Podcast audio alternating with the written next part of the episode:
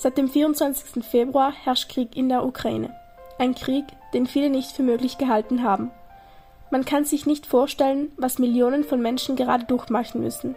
Viele leiden, Kinder dürfen nicht mehr in die Schule und Menschen müssen in den Krieg. Sie alle mussten sich die Frage stellen, ob sie ihre Heimat verlassen wollen oder lieber bleiben möchten. Mehr als vier Millionen Menschen haben sich fürs Gehen entschieden, eine Entscheidung, die sicher nicht einfach gewesen sein muss.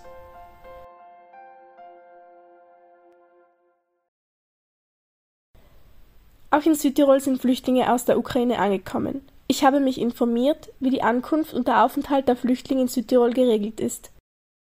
Südtirol hat Strukturen geschaffen, wo man mit Hilfe einer Koordinierungsstelle versucht, den Menschen eine sichere Zukunft zu ermöglichen.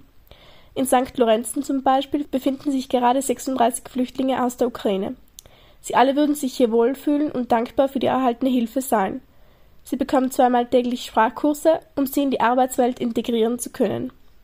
Ich habe mich auch gefragt, wie die Menschen diese neue Flüchtlingssituation in Südtirol sehen und ob sie denken, dass es einen Unterschied zwischen Kriegsflüchtlingen aus der Ukraine oder Flüchtlingen aus Afrika oder dem Nahen Osten zum Beispiel gibt.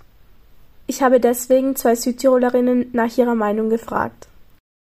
Ich denke, dass die Flüchtlinge von der Ukraine besser im gesellschaftlichen Leben aufgenommen werden als wie Flüchtlinge von anderen Ländern, weil ähm, jetzt mit der Ukraine zeigen viele Leute viel mehr Mitgefühl und viel mehr Mitleid auch, als wie ähm, sie zum Beispiel mit anderen Ländern zeigen, wenn äh, Flüchtlinge von anderen Ländern kommen. Ja. Und wie sehen Sie das?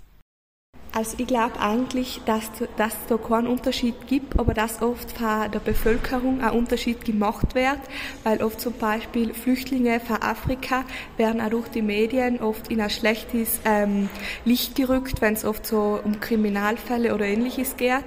Und jetzt von Krieg wird ganz anders berichtet. Äh, die Medien äh, rücken das eher in ein positives Licht und da werden vielleicht die Leute auch von der Bevölkerung positiver aufgenommen.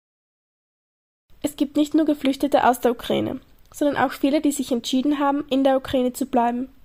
Ich habe ein Interview mit einer Ukrainerin geführt, die sich mit ihrer Familie zurzeit noch in der Ukraine befindet.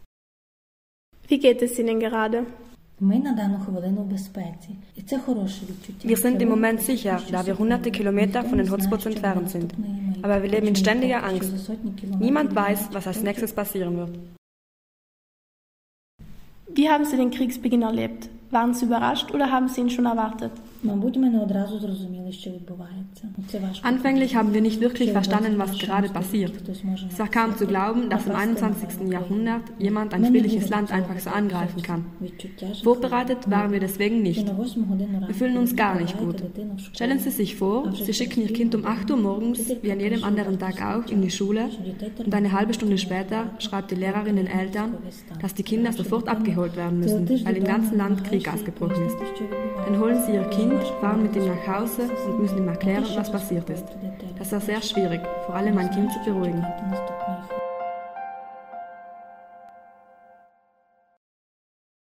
Gab es Unterschiede zwischen dem Krieg jetzt und der Annexion der Krim? Die Unterschiede sind offensichtlich. Die Zivilbevölkerung ist jetzt stark betroffen und leidet vielmehr. Sie leidet nicht nur, sondern wird auf brutalste Weise vernichtet. Hunderttausende Frauen, Kinder und Schwangere leiden darunter. Es gibt einen Unterschied zwischen einer Militäroperation und einem Krieg, wo viele unschuldige Zivilisten sterben. Wie sind Ihre Lebensumstände gerade? Wie sieht Ihr Alltagsleben aus und ist Ihr Dorf oder Ihre Stadt vom Krieg stark betroffen? Ukraine Wiener. Зачинені школи, садки. Das Land ist im Krieg. Schulen und Kindergärten sind geschlossen. Unsere Kinder haben die Möglichkeit zu lernen verloren. Menschen haben ihre Arbeit verloren. Die meisten Betriebe sind geschlossen. Zum Glück leben wir sehr westlich, nahe der Grenze. Wir hören auch keine Schüsse, sehen auch keine Panzer. Aber ab und zu ertönt eine Sirene, die einen Luftangriff ankündigt. Stellen Sie sich vor, mitten in der Nacht aufzuwachen und Schutz suchen zu müssen. Das ist schrecklich. Oft kann dies Stunden dauern. Wir sind immer erleichtert, wenn es vorbei ist.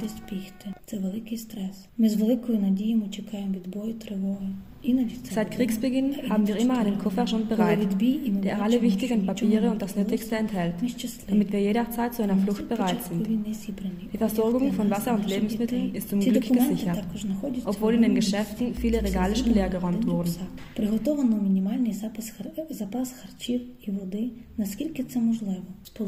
Seit dem Kriegsbeginn versuchen wir jeden Tag etwas zu tun, um zu helfen. Zum Beispiel kaufen wir Medikamente und spenden sie verwundeten Soldaten oder Verletzten. Jeder hilft so viel er kann. Unsere Gemeinde betet gemeinsam. Wir weben zusammen Tarnnetze für ukrainische Soldaten und sammeln Lebensmittel. Jeden Tag versuchen wir etwas Sinnvolles zu tun. Trotzdem haben wir schreckliche Angst.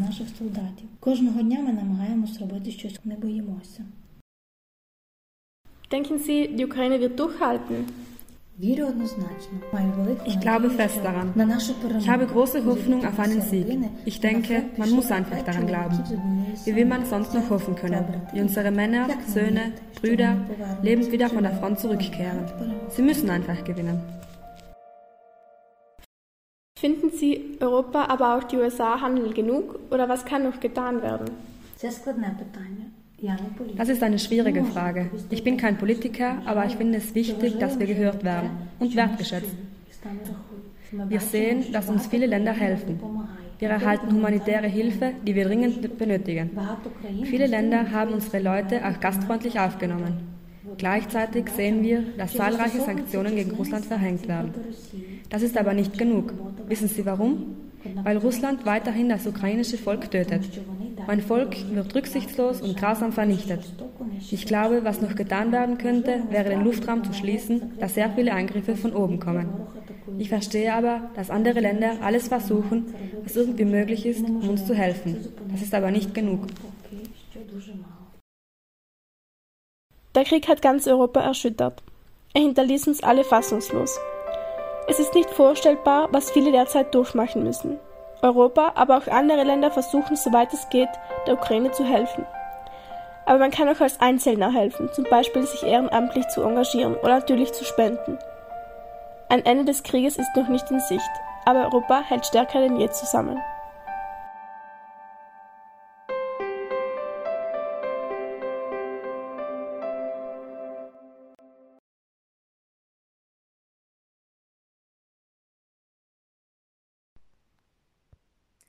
Ein Dank gilt meinen Interviewpartnerinnen Lea Oberfrank und Alexandra Knapp, meiner Interviewpartnerin aus der Ukraine, die namentlich nicht genannt werden möchte, und meiner Synchronsprecherin Hannah Meyer.